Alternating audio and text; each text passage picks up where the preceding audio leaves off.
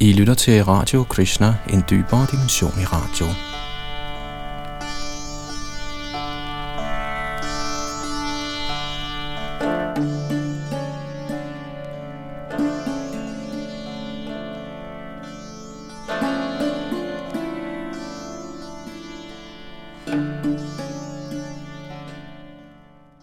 Vi skal videre i vores gennemgang af det fantastiske værk Srimad Bhagavatam, Bhagavat Purana, hvor vi i øjeblikket er i gang med 10. bogs 14. kapitel, hvor universets ledende guddom Brahma frembærer sine bønder til Krishna, efter at han havde prøvet at forvirre Krishna ved at stjæle Krishnas kohørte venner og kalve, men som vi husker, var det Brahma selv, der endte med at være forvirret. Og i sit nederlag fremsiger han altså, disse meget klassiske og transcendentale bønder til den højeste herre Krishna. Og det fortsætter vi med i dag her, hvor Yadunandan der sidder bag mikrofon og teknik. Og det er Srila Prabhupads disciple, Ridananda Das Goswami og Gopi Das, der har stået for oversættelse og kommentarer til denne del af Srimad Bhagavatam. Og vi fortsætter, hvor vi slap sidste gang ved 14. kapitels tekst nummer 24.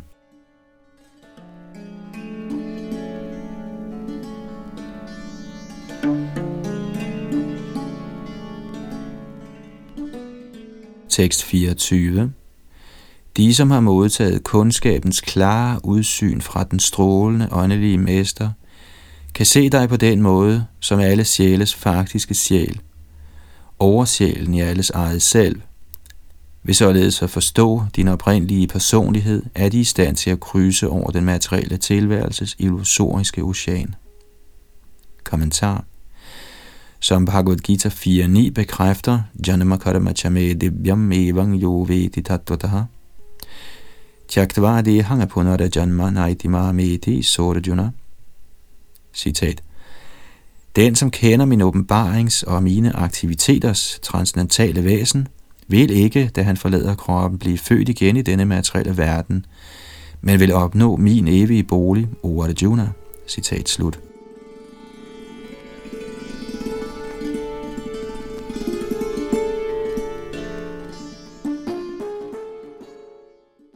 Tekst 25 En person, som forveksler et reb med en slange, bliver bange, men opgiver sin frygt, når han indser, at den såkaldte slange ikke eksisterer.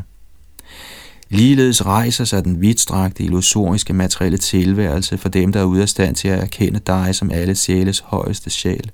Men viden om dig får den med det samme til at falde til ro. Kommentar. De, som er nedsænket i illusion, ser den materielle tilværelse som endeløs, ligesom en, der er nedsænket i vand, kun ser vand omkring sig. Materielle videnskabsmænd og filosofer, dybt nedsænket i den materielle illusionsocean, forestiller sig, at den materielle natur udstrækker sig endeløst i alle retninger. Faktisk er den materielle skabelse et afgrænset ocean af uvidenhed, hvor i tåbelige levende væsener, såsom materielle videnskabsmænd, bliver kontant neddyppet på guddommens højeste persons befaling.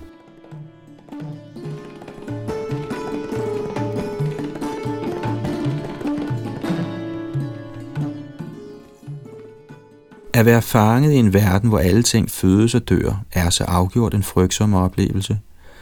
En hver, der bliver fanget et mørkt sted, bliver naturligt frygtsom. Eftersom materiel liv altid er dækket af uvidenhedens mørke, er en hver betinget sjæl frygtsom. Den materielle natur er ikke den endelige virkelighed, og således kan analyser af materien aldrig give svar på endelige spørgsmål. Denne mørke, slangelignende tilværelse, kaldet materielt liv, forsvinder med et, så snart man åbner sine øjne for Krishna-bevidsthedens klare lys.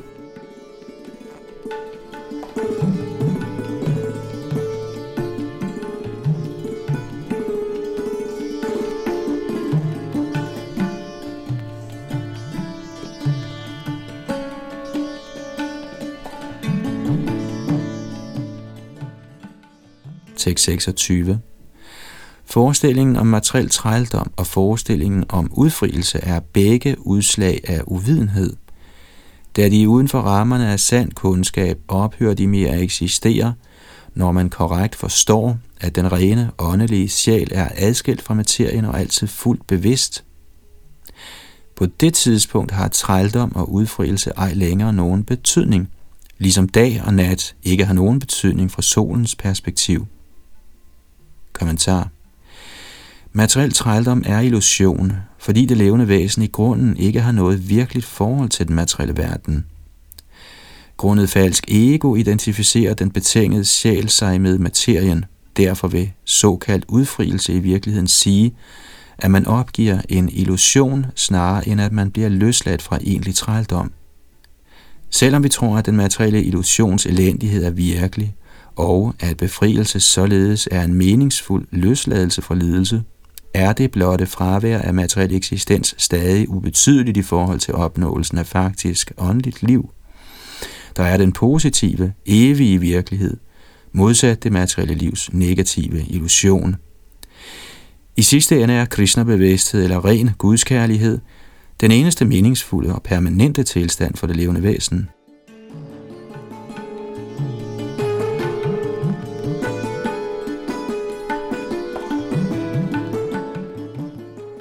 Siden nattens mørke er et resultat af solens fravær, vil man ikke opleve nat inden i selve solen, ej heller vil man opleve individuelle dage, der adskilles af nætter. Ligeledes er der inde i det levende væsen intet materielt mørke, og således ingen oplevelse af befrielse fra sådan mørke. Når den betingede sjæl kommer til den platform af ren bevidsthed, bliver han egnet til at omgås den højeste rene, selve guddommens person i Herrens egen bolig.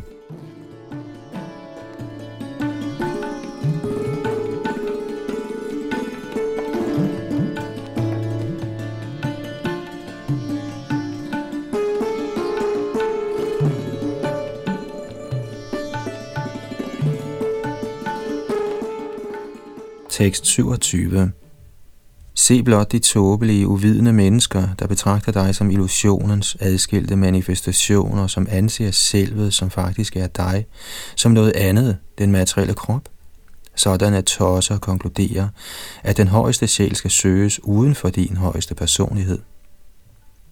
Kommentar Brahma forbavses over den grove uvidenhed, de betingede sjæle udviser, når de betragter Krishnas højeste åndelige lame som materielt. Uvidende om Herrens åndelige skikkelse ser sådanne mennesker også deres egen fysiske krop som selvet, og derfor konkluderer de, at åndelig virkelighed skal søges hinsides Krishnas højeste personlighed.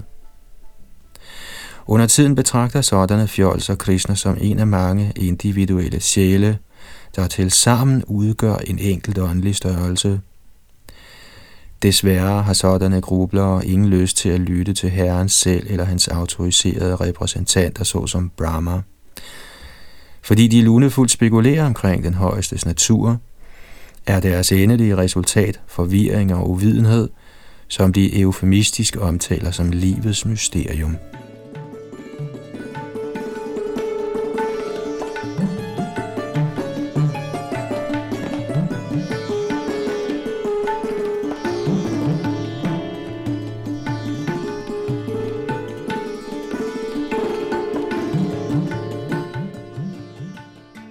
Tekst 28. O uendelige herre, de hellige gudsindgivende søger dig inde i deres egne kroppe ved at forkaste alt, som er adskilt fra dig. Ja, hvordan kan skarpsindige mennesker forstå den faktiske natur af et reb, der ligger foran dem, indtil de gendriver illusionen om, at det er en slange? Kommentar nogen vil måske argumentere, at et menneske må kultivere selvrealisation og samtidig sørge for sansindlydelse til den materielle krop. Dette forslag bliver her gendrevet af eksemplet med rebet, der forveksles med en slange.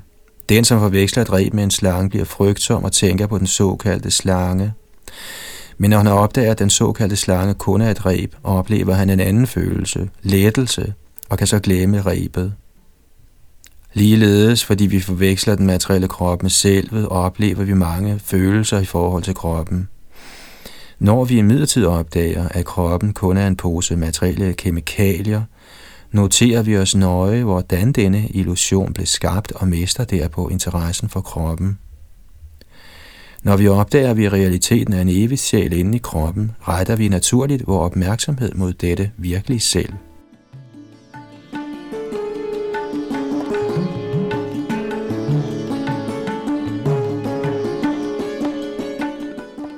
De, som faktisk er hellige og vise, kultiverer altid Krishna-bevidsthed, åndelig kundskab, da de har hævet sig over den tåbelige fejlidentifikation af kroppen med selvet. Sådanne Krishna-bevidste mennesker fortsætter med at erkende guddoms højeste person, der dvæler inde i det materielle læme som oversjælen, alle levende væseners vidne og vejleder. Erkendelsen af oversjælen og den individuelle sjæl er så behagelig og tilfredsstillende, at en selvrealiseret person automatisk opgiver alt, der er uvedkommende for hans åndelige fremskridt.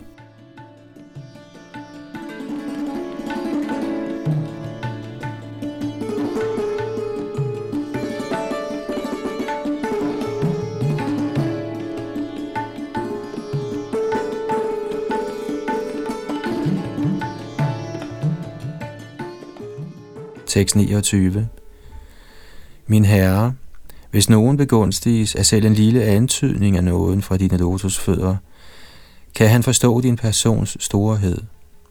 Men de, der spekulerer for at forstå guddoms højeste person, er ude af stand til at kende dig, selvom de fortsætter med at studere vedderne i mange år. Kommentar Denne oversættelse er citeret fra Srila Prabhupads Chaitanya Charitamrita, Madhya Lila kapitel 6, tekst 84. Herren Krishna er meget opsat på at skænke sin nåde til de betingede levende væsener, der forgæves kæmper med Herrens illusoriske energi Maya. Den betingede sjæl slider for at blive lykkelig gennem sansenydelse og for at få viden gennem mental spekulation. Begge disse processer vil i sidste ende bringe ham i en trist og håbløs tilstand. Hvis den betingede sjæl overgiver sig til Herren, Krishnas lotusfødder, og således opnår selv en antydning af hans ubegrundede nåde, bliver hele situationen en anden, og det levende væsen kan begynde sit virkelige liv af lyksalighed og kundskab i Krishna-bevidsthed.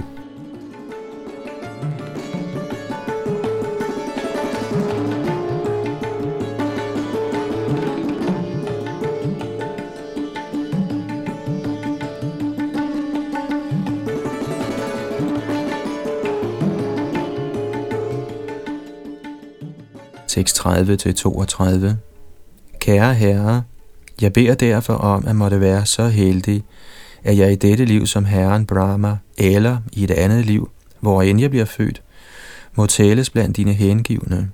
Jeg beder til, at jeg, hvor end jeg måtte være, endda i dyrearterne, kan tage del i hengiven tjeneste til dine lotusfødder. O almægtige Herre, hvor heldige er ikke Vrindavans køer og kvinder, hvis gudedrik i form af brystmælk, du har drukket til din fulde tilfredsstillelse, da du tog form som deres kalve og børn. Alle de vediske ofringer, udført i umindelige tider helt op til i dag, har ikke i samme grad tilfredsstillet dig. Hvor utrolig heldig er ikke Nanda Maharaj, kohyrderne og alle de andre indbyggere i Vrajbhumi. Der er ingen grænse for deres gode held, fordi den absolute sandhed, den transcendentale lyksaligheds kilde, den evige højeste Brahman, er blevet deres ven. Kommentar. Denne oversættelse er citeret fra Srila Prabhupads Chaitanya Charitamrita Madhya Lila kapitel 6 tekst 149.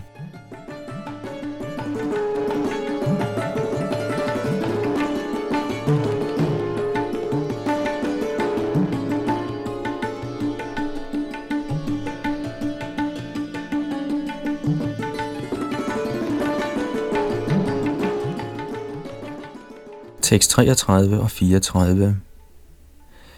Og dog, selvom omfanget af Vrindavans indbyggeres gode held er ufatteligt, er vi, de 11 ledende guddomme af de forskellige sanser, anført af Herren Shiva, også højst begunstigede, da sanserne af disse Vrindavans hengivne er bærere, gennem hvilke vi gentagende gange drikker dine lotusfødders nektar søde berusende honning – mit største held ville være at tage en hvilken som helst fødsel i denne Gokuls-skov og få mit hoved badet i støvet, der falder fra en hvilken som helst af dens indbyggere.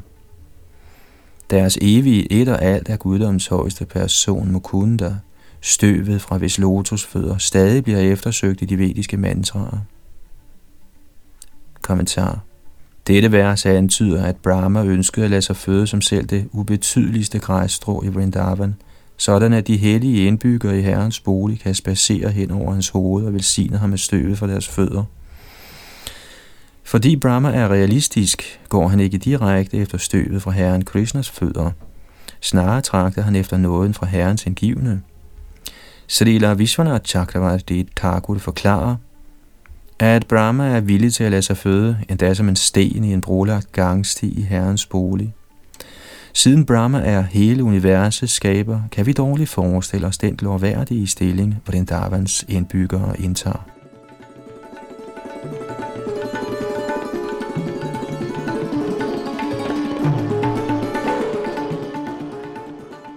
Herrens hengivne når deres ophøjede positioner gennem ublandet hengivenhed og kærlighed – man kan ikke opnå sådan åndelig rigdom gennem nogen opblæst materiel metode til personlig forbedring.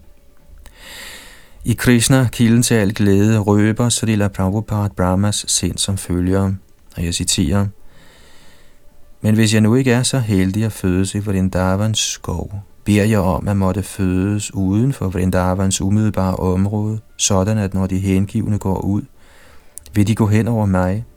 Selv det ville være en stor lykke for mig. Jeg higer kun efter en fødsel, i hvilken jeg bliver smurt med støvet fra de gudsindgivendes fødder. Citat slut.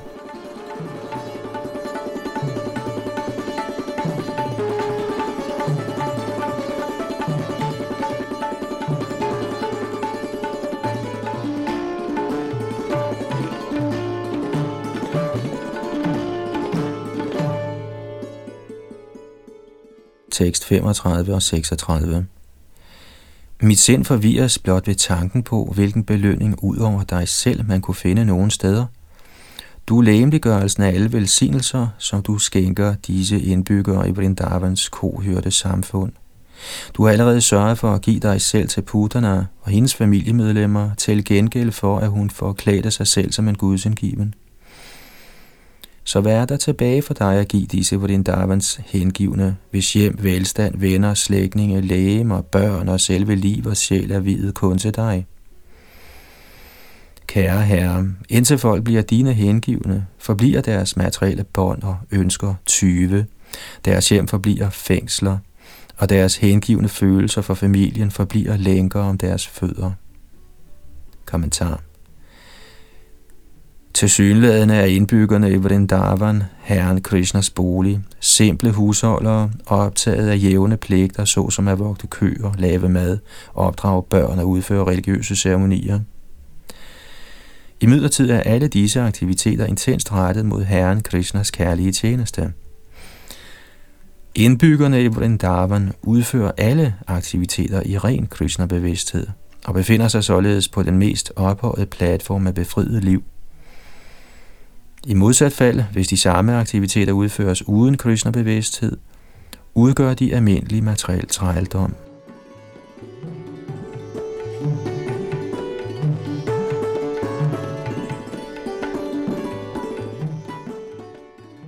Man bør således ikke misforstå Vrindavans indbyggeres ophøjede position, ej heller bør man anse sig selv som højt religiøs, blot fordi man passer almindelige huslige pligter med stor entusiasme, men uden kristnebevidsthed. Ved at rette vores lidenskabelige tilknytning mod familien og samfundet, afledes vi helt fra kristnebevidsthedens fremadskridende vej. Hvis vi omvendt beskæftiger familien i Herrens kærlige tjeneste, bliver vores bestræbelse med at opretholde familien en integreret del af vores fremadskridende åndelige pligter.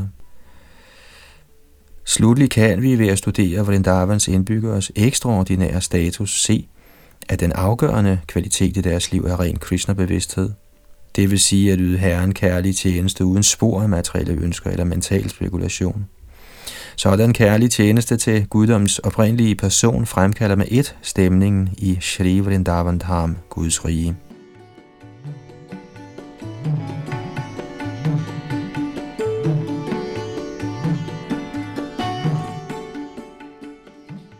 Tekst 37 Kære Herre, selvom du intet har at gøre med materiel eksistens, kommer du til denne jord og efterligner materiel liv ganske enkelt for at udvide mangfoldigheden af ekstatisk nydelse for dine trofaste hengivne.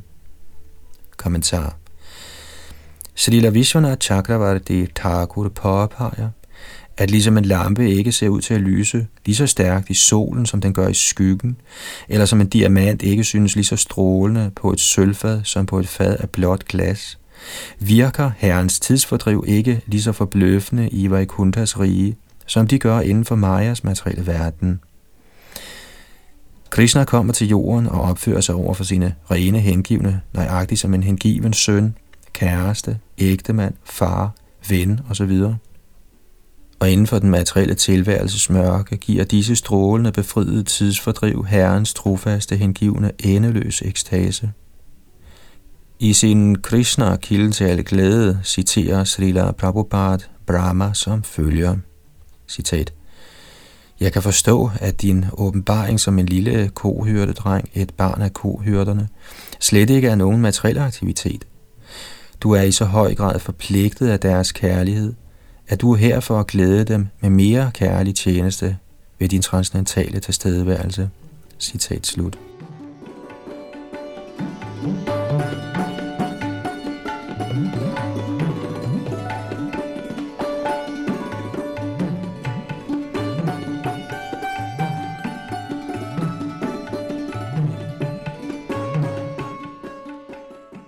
Tekst 38 der er folk, der siger, jeg ved alt om Krishna. Lad dem tro det. Så vidt jeg angår, ønsker jeg ikke at tale ret meget om det emne. O min herre, lad mig sige så meget. Hvad angår dine overdådigheder, er de hinsides rækkevidden af mit sind, min krop og mine ord. Og en kort kommentar. Denne oversættelse er citeret fra Srila Prabhupads Chaitanya Charitamrita Madhya Lila kapitel 21, tekst 27.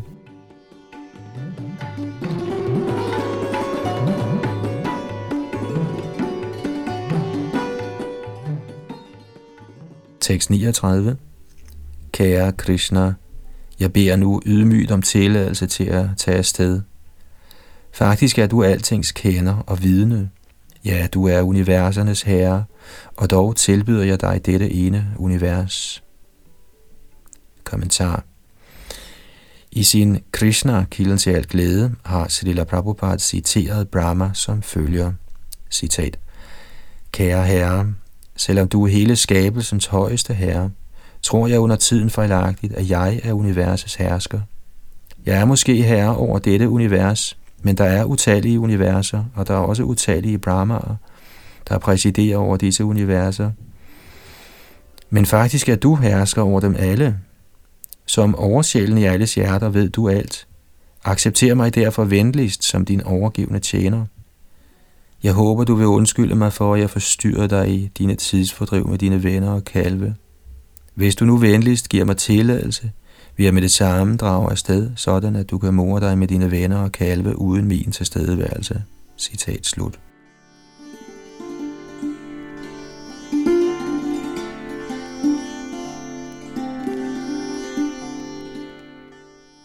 Ordene sarvang tvang vetsi sarvadrik er uhyre vigtige her. Krishna ved og ser alt, og derfor var det ikke nødvendigt for Brahma at blive Vrindavan for at fastholde sin kærlige forbindelse til Herren. Som universets skaber var Brahma noget malplaceret i Vrindavans simple, lyksalige atmosfære, hvor Krishna udviste sine uovertrufne overdådigheder med hensyn til at vogte køer, nyde skovture, lege osv.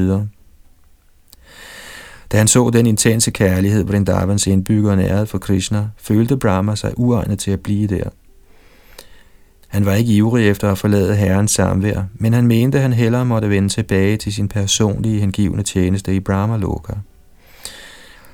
I nogen grad flov og ulykkelig over sit tåbelige forsøg på at forvirre herren, foretrak Brahma at genoptage sin transcendentale kærlige tjeneste, snarere end at prøve at nyde herrens nærvær.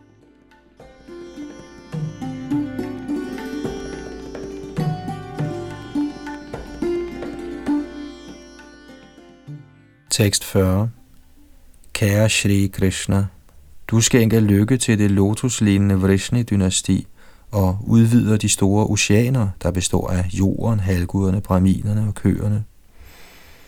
Du fordriver i religionens tætte mørke og bekæmper dæmonerne, der har vist sig her på jorden. O højeste person i guddommen, så længe dette univers er til, og så længe solen skinner, vil jeg bøje mig dybt for dig.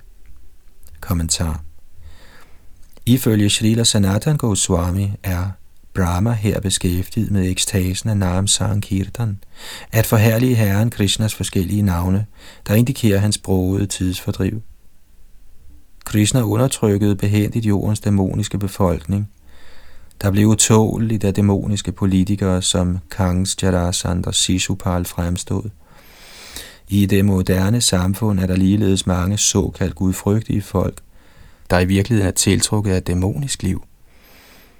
Sådanne mennesker bliver oplivet, når solen går ned, og de drager ud i mørket for at nyde livet i restauranter, natklubber, diskoteker, barer osv., der alle ganske enkelt er beregnet til ulovlig sex, beruselse, spil og fortæring af kød. Så er der dem, der åbenlyst trodser Gud og hans love og erklærer sig selv ateister og dæmoner. Både Herrens skjulte og åbenlyse fjender udgør en uheldig byrde for jorden, og Herren Krishna nedstiger for at fjerne denne byrde.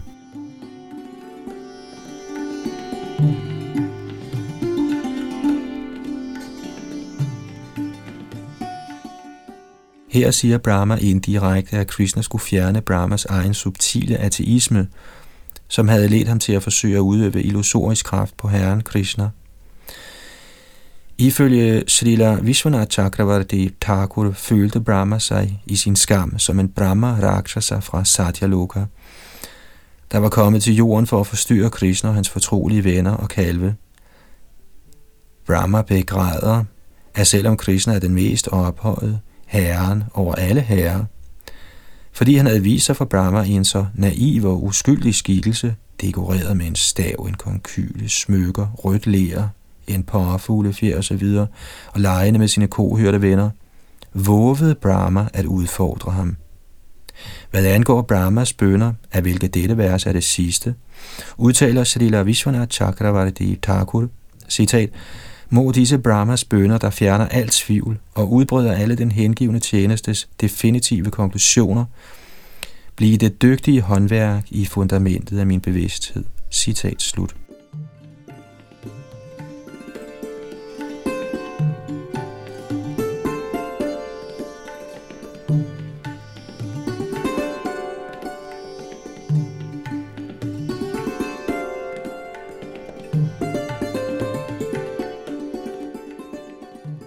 Tekst 41. Efter således at have fremsagt sine bønder, gik Brahma rundt om sin tilbedelsesværdige herre, guddommens ubegrænsede person, tre gange, og bøjede sig derpå dybt ved hans lotusfødder. Universets udpegede skaber vendte derefter tilbage til sin egen bolig. Kommentar Selvom Brahma havde bedt om at måtte fødes som et græsstrå i Vrindavan, eller endda i områderne umiddelbart uden for Vrindavan, antydede Krishna med sin tavse reaktion på Brahmas bønder, at Brahma skulle vende tilbage til sin egen bolig. Først var Brahma nødt til at fuldføre sin personlige tjeneste med at skabe universet, så kunne han tage til Vrindavan og få noget fra indbyggerne der. Med andre ord skal en gudsindgiven altid sørge for at udføre sin personlige tjeneste ordentligt.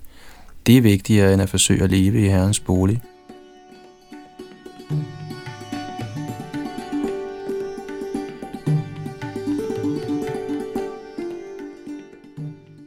Tekst 42. Efter han havde givet Brahma tilladelse til at tage afsted, tog guddommens højeste person kalvene, der stadig befandt sig på samme sted som et år tidligere, og bragte dem til flodbredden, hvor han havde spist sit måltid, og hvor hans kohørte venner stadig befandt sig ligesom før. Kommentar Ordet Svabhuvam, eller til sin egen søn, antyder, at Krishna tilgav Brahma for hans forseelse og behandlede ham med kærlighed som sin søn. Dette vers fortæller, at de oprindelige kohørte drenge og kalve befandt sig i nøjagtigt samme sted som før. Dels nær bredden af floden Yamuna og dels i skoven. Tidligere var kalvene blevet væk i skoven, og Krishna var gået ud for at lede efter dem. Da han ikke havde fundet dem, var herren vendt tilbage til flodbredden for at drøfte situationen med sine venner, men de var også forsvundet. Nu var køerne igen tilbage i skoven, og vennerne igen tilbage på flodbredden, klar til at spise frokost. Ifølge Sanatan Goswami blev kalvene og drengene i henholdsvis skoven og på flodbredden i et helt år.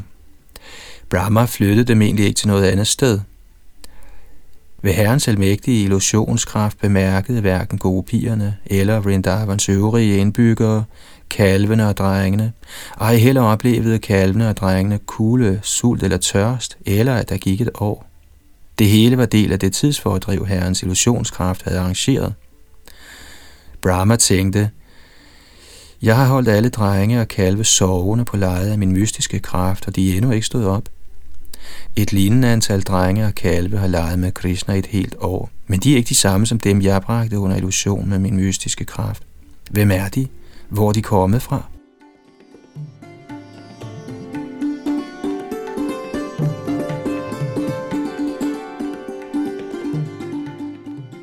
Intet er usynligt for den højeste herre. Således så det ud, som om Krishna ledte efter kalvene og drengene, men det var kun for at opføre det dramatiske tidsfordriv af at forvirre Brahma. Efter at Brahma havde overgivet sig og frembåret bønder, vendte Krishna tilbage til de originale drenge og kalve, der fremstod nøjagtigt som før, selvom de var vokset lidt i løbet af et år.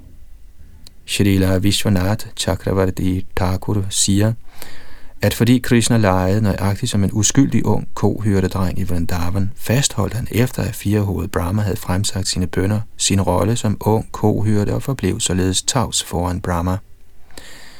Krishnas tavshed indikerer de følgende tanker. Citat. Hvor kom denne firehovede Brahma fra? Hvad laver han? Hvad er det for nogle ord, han bliver ved med at sige? Jeg har travlt med at passe kalve. Jeg er kun en dreng og fatter ikke noget af alt det her. Citat slut. Brahma havde opfattet Krishna som en almindelig kohørte dreng og havde behandlet ham som så. Efter at han havde accepteret Brahmas bønder, fortsatte Krishna med at lege som ko dreng og svarede således ikke den firehovede Brahma.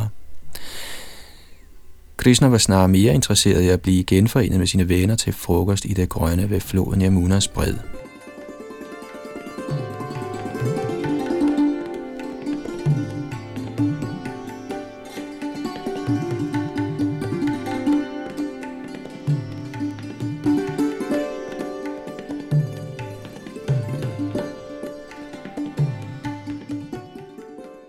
43 og 44. O konge, selvom drengene havde tilbragt et helt år adskilt fra deres livs herre, havde de været dækket af herrens illusionskraft og havde således opfattet det år som kun et halvt øjeblik. Jeg hvad glemmer ikke de, hvis sind er forvirret af herrens illusoriske energi. Gennem denne Majas kraft forbliver det ganske univers i konstant forvirring, og i denne atmosfære af glemsomhed kan ingen forstå sin egen identitet. Kommentar. Det ses tydeligt her, at hele universet er forvirret. Således er store halvguder som Indra og Brahma ingen undtagelse fra dette forglemmelsens princip. Siden Krishna brugte sin indre illusionskraft på sine venner og kalve, er det slet ikke overraskende, at de et helt år ikke kunne huske deres position. Ja, ved herrens ydre illusionskraft glemmer de betingede sjæle deres eksistens – ikke alene i et år, men i mange millioner og milliarder af år, som de vandrer gennem inkarnationerne i uvidenhedens rige, kaldet den materielle verden.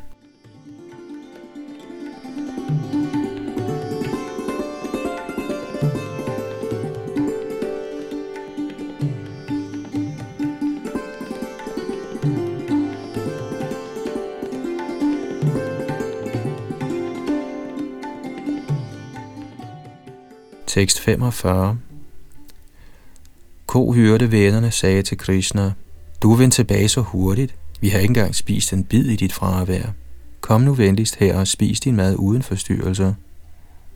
Kommentar Ordene Svagatang til Tirang Hasar angiver, at ko hørte vennerne lykkeønskede Krishna for, at han havde bragt kalvene tilbage så hurtigt fra skoven.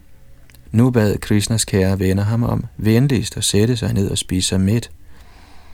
Ifølge Shrila Prabhupads Krishna kilden til al glæde, var vennerne jublende ivrige efter at spise sammen med deres kære ven Krishna.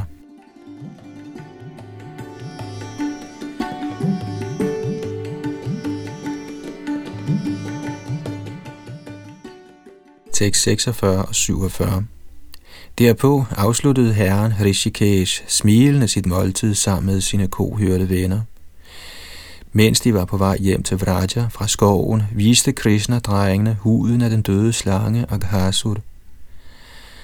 Herren Krishnas transcendentale krop var pyntet med påfugle fjer og blomster og var malet med skovmineraler, og hans bambusfløjte genlød højt og festligt. Som han kaldte på sine kalve ved navn, rensede hans kohørte venner hele verden ved at synge hans pris. Således bevægede Krishna sig ind på græsgangene, der tilhørte hans far, Nanda Maharaj, og synet af hans skønhed skabte med et en fest for øjnene for kohørte kvinderne. Kommentar Ifølge Jeev Goswami og Vishwanath Chakravarti Thakur er de gopier, der nævnes her, de ældre damer, såsom Mor Yashoda, der elskede Krishna med modelig kærlighed.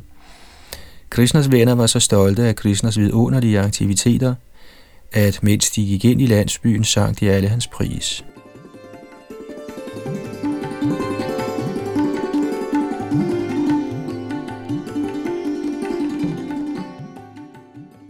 Tekst 48 Som ko hørte drengene noget til Rajas landsby, sang de, I dag har Krishna reddet os ved at slå en kæmpe slange ihjel. Nogle drenge beskrev Krishna som Moria Sodas søn, andre som søn af Nanda Maharaj. Kommentar Faktisk havde Krishna dræbt dæmonen Aghasur allerede et år tidligere, men drengene, der i et år var forvirret af Brahmas mystiske kraft, lagde ikke mærke til, at tiden gik og troede således, at Krishna netop den dag havde slået dæmonen Aghasur ihjel, og vendte nu tilbage hjem med dem.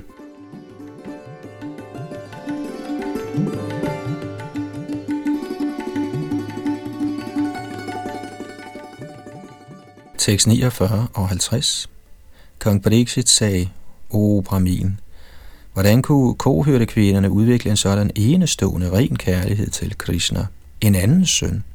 Kærlighed, de aldrig følte endda for deres egne børn. Vær venlig at forklare det. Shri Shukadev Goswami sagde, O konge, det allerkæreste eje for et hvert skarpt væsen er så sandt i hans eget selv. Kærligheden til alt andet, børn, velstand osv. skyldes udelukkende kærligheden til selvet. Kommentar under tiden bliver moderne tænkere rådvilde, når de studerer psykologien bag moralsk adfærd.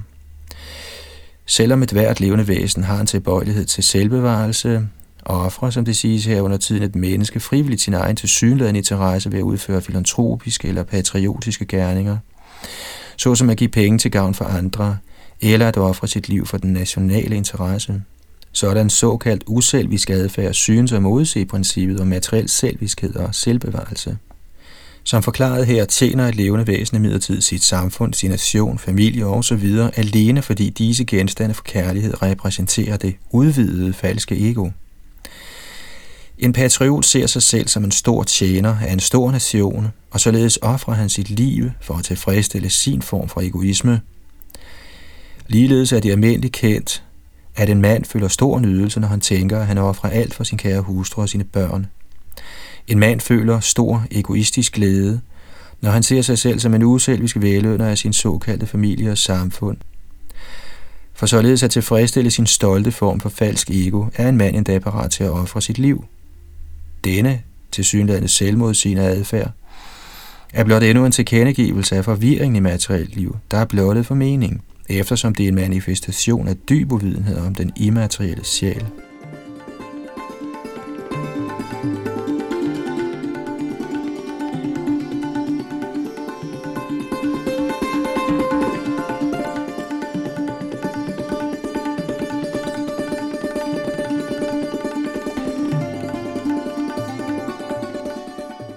Tekst 51 Af denne årsag, Udo bedste af konger, er den betingede sjæl selvcentreret. Han er mere knyttet til sit eget lægeme og selv, end til sine såkaldte besiddelser, såsom børn, velstand og hjem. Kommentar Det er nu almindelig skik verden over, at en mor dræber sit barn i maven, hvis fødslen af barnet skulle udgøre nogen ulejlighed for hende. Ligeledes anbringer voksne børn ivrigt deres gamle forældre i ensomme institutioner, snarere end at lade sig ulejlige deres tilstedeværelse i hjemmet. Disse og utallige andre eksempler viser, at folk flest er mere knyttet til deres egen krop og selv, der repræsenterer begrebet jeg, end til deres familie og besiddelser, der repræsenterer begrebet min. Selvom betingede sjæle er uhyre stolte af deres såkaldte kærlighed til samfund, familie osv., handler enhver betinget sjæl i realiteten på platformen af grov eller fin selviskhed.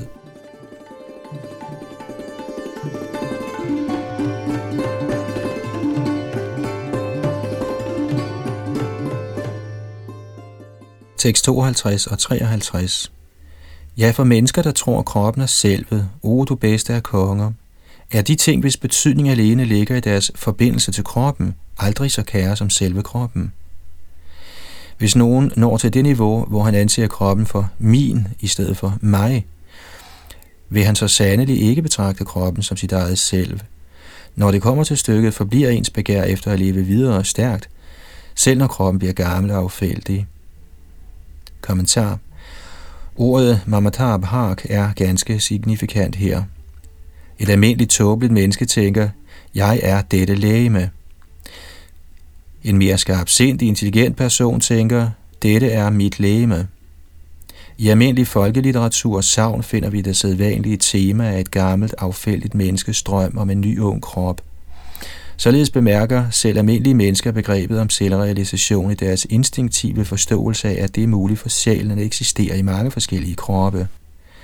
I takt med, at kroppen af en intelligent person bliver gammel og ubrugelig, ønsker han stadig kraftigt at leve, selv når det bliver åbenbart, at kroppen ikke har langt tilbage. Dette indikerer, at han gradvist bliver klar over, at han selv er vigtigere end kroppen. Således kan det blotte begær efter at leve indirekte føre til en indledende forståelse af selvrealisation. Og også i dette tilfælde er den grundlæggende tilknytning rettet mod selvet, og ikke mod det, som formodes tilhører ens selv. Det kan bemærkes, at hele diskussionen mellem kong Pariksit og Sukadev Goswami angående kærligheden til selvet, i sidste ende er beregnet på at tage hul på emnet omkring, hvorfor køerne og kvinderne i Vrindavan holdt Krishna mere kær end deres eget selv, og så sandelig mere kær end deres eget afkom. Diskussionen fortsætter som følger.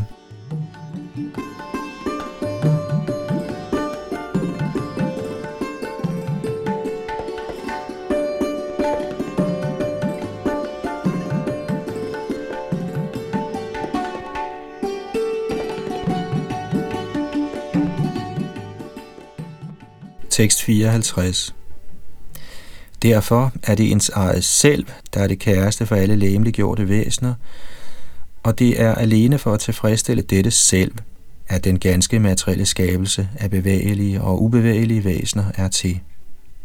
Kommentar Ordet characharam angiver bevægelige levende væsener såsom dyr og ubevægelige levende væsener såsom træer.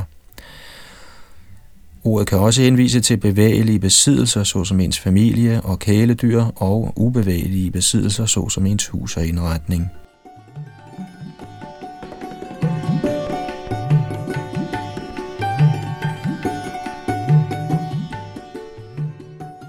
Tekst 55 Du bør forstå Krishna som alle levende væseners oprindelige sjæl. Til gavn for hele universet har han ved sin ubegrundede nåde åbenbaret sig som et almindeligt menneske. Han har gjort dette i kraft af sin indre energi. Kommentar i Chaitanya Charitamrita, Madhya Lila, kapitel 20, vers 162, har Srila Prabhupada kommenteret som følger på dette vers. Citat. Parikshit Maharaj spurgte Shukadev Goswami, hvorfor Krishna var så elsket af Vrindavans indbyggere. Der elskede ham mere end deres eget afkom, eller end deres selve livet.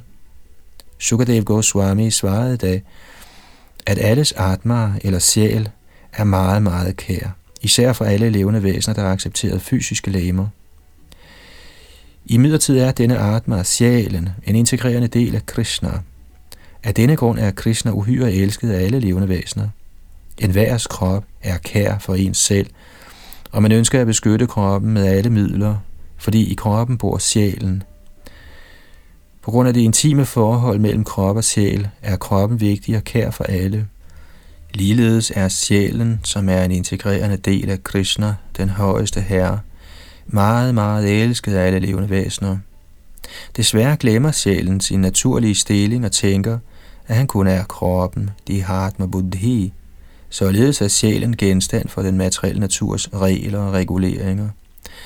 Når et levende væsen gennem sin intelligens genopvækker sin tiltrækning til Krishna, kan han forstå, at han ikke er kroppen, men en integrerende del af Krishna. Således opfyldt af kundskab slider han ikke længere under kroppens tilknytninger og alt, der relaterer til kroppen. Janasya moho yamahangamamedi, Bhagavatam 5, 5, 8. Materiel tilværelse, hvor man tænker, jeg er kroppen, og det her tilhører mig, er også illusorisk. Man må i stedet rette sin opmærksomhed mod Krishna. Srimad Bhagavatam 1, 2, 7 udtaler, Vasudevi Bhagavati Bhakti Yoga Parayodhita Janayatya Suvairagyam Gyanang Chayadahaitukam som betyder, ved at udføre hengiven tjeneste til guddommens person Shri Krishna, opnår man med det samme ubegrundet kundskab og afsondring fra verden. Citat slut.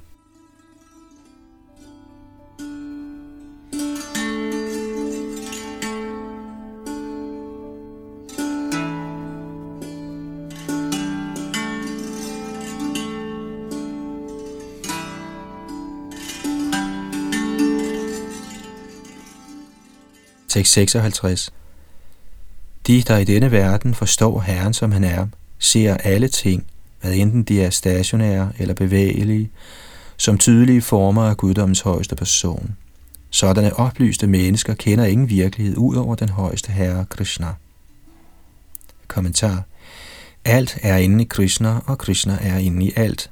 Alligevel tæller man altid først kilden og så energien. Krishna er den oprindelige identitet, hvorfra alle andre identiteter udstråler. Han er den højeste energikilde, hvorfra alle kategorier og dimensioner af energi kommer til udtryk. Således er vores egne kroppe, selv, familie, venner, nation, planet, univers osv. alle manifestationer af den højeste herre, der udfolder sig selv gennem sine personlige energier. Herren Krishna er så sandelig den højeste genstand for vores kærlighed og tiltrækning. En videre ved et nøje analytisk studium røbe, at selv de sekundære genstande for kærlighed også er manifestationer af Krishna. Konklusionen er, at Krishna er vores eneste ven og genstand for kærlighed.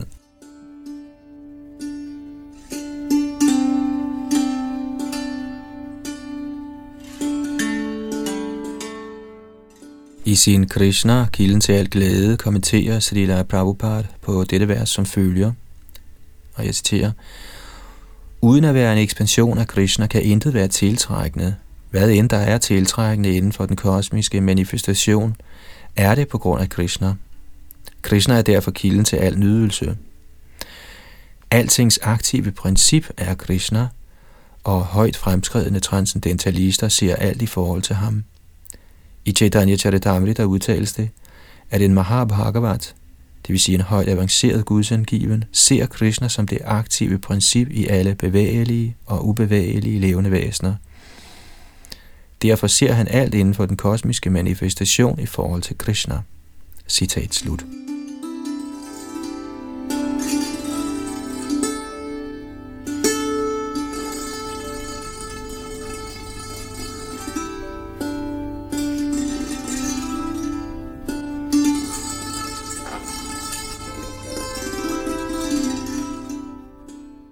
57 og 58. Den oprindelige, umanifesterede form af den materielle natur er kilden til alle materielle ting, og kilden til selv denne subtile materielle natur er guddommens højeste person, Krishna. Hvad kan der siges at være adskilt fra ham? For dem, der har accepteret båden af Herrens lotusfødder, der er den kosmiske manifestations ly, og som er berømt som Murari, Murdadæmonens fjende, er den materielle verdens ocean som vandet i en kalvs fodaftryk. Deres mål er Padang Padam Vaikuntha, stedet uden materielle elendigheder, ikke det sted, hvor fare lurer for hvert skridt. Kommentar denne oversættelse er hentet fra Srila Prabhupads kommentar til Bhagavad Gita, som den er, kapitel 2, tekst 51. Ifølge Srila Sridhar Swami opsummerer dette vers den kundskab, der fremlægges i denne del af Bhagavatam. Krishnas lotusfødder bliver beskrevet som pallava, blomsterknopper, fordi de er yderst bløde og har en lyserød farve. Ifølge Sanatan Goswami indikerer ordet Pallava også, at Krishnas lotusfødder er som ønsketræer, der kan opfylde alle de rene gudsangivnes ønsker. Endda så ophøjede gudsindgivende som Shri Narada, der selv er tilflugtssted for de betingede sjæle i dette univers, søger ly ved Herren Krishnas lotusfødder. Det er således naturligt, at når Krishna manifesterer sig selv som alle Vrindavans unge drenge og kalve, var deres forældre mere tiltrukket af dem end før. Krishna er al nydelsesreservoir, og siden han er alt tiltrækkende, er han den endelige genstand for alles kærlighed.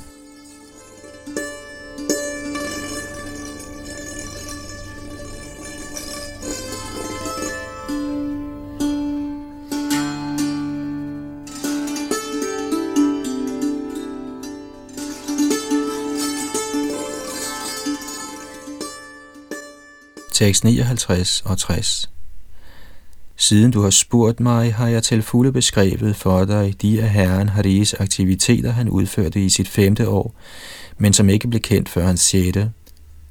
En hver, der hører eller lovpriser disse tidsfordriv, som Herren Murari udførte med sine kohørte venner, drabet på Akasur, frokosten i skoven, Herrens fremvisning af transcendentale skikkelser og de vidunderlige bønder Brahma fremsagde, vil med sikkerhed få opfyldt alle sine åndelige ønsker.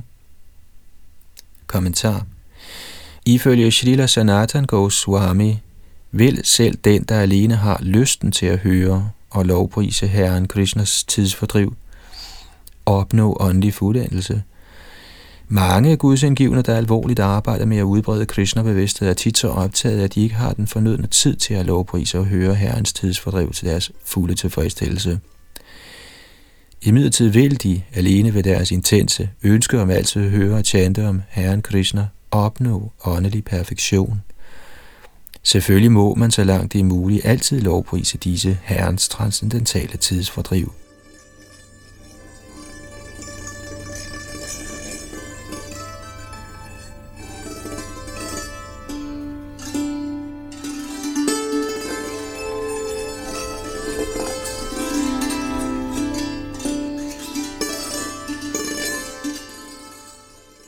Tekst 61. Således tilbragte drengene deres barndom i Vrindavans land med at lege skjul, bygge broer, hoppe rundt som aber og mange andre sådanne lege. Kommentar Ifølge Srila Sanatan Goswami henviser ordet Nilayanai til lege såsom skjul eller politi og røvere. Samtidig ville drengene hoppe rundt som aberne fra Ramchandras her og derpå lege, at de byggede en bro til Sri Lanka ved at konstruere legebroer i søer eller damme. Under tiden ville drengene efterligne kerningen af Mælkeoceanet, og under tiden ville de spille bold. Vi kan finde fuld nydelse i den åndelige verden, under den simple forudsætning, at alt gøres i ren kærlighed til guddommen, Krishna-bevidsthed.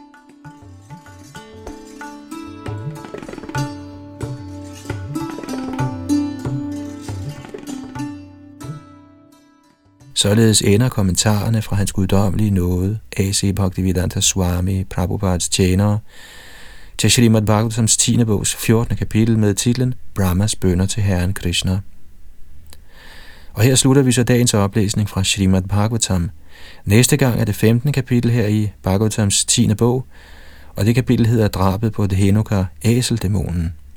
Bag mikrofonen sad Yadunandandas, og han styrede os teknikken, og det var A.C. Bhaktivedanta Swami Prabhupads tjener, Ananda Das Goswami og Gopi Das, der stod for oversættelser og kommentarer.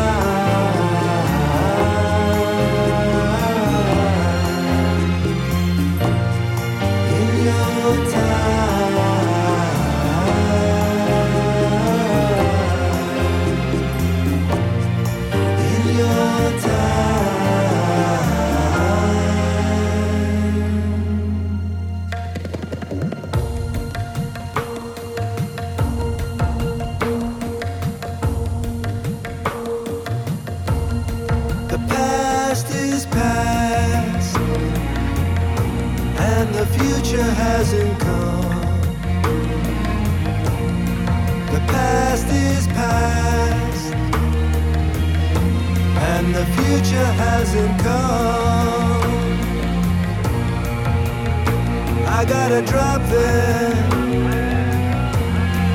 drop them heavy guns. This life is like a dream,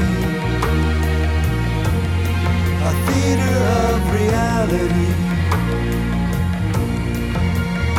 Both the comedies and the tragedies, the wise call duality. I'm so lost on this foreign shore. How can I open that sacred door to eternity?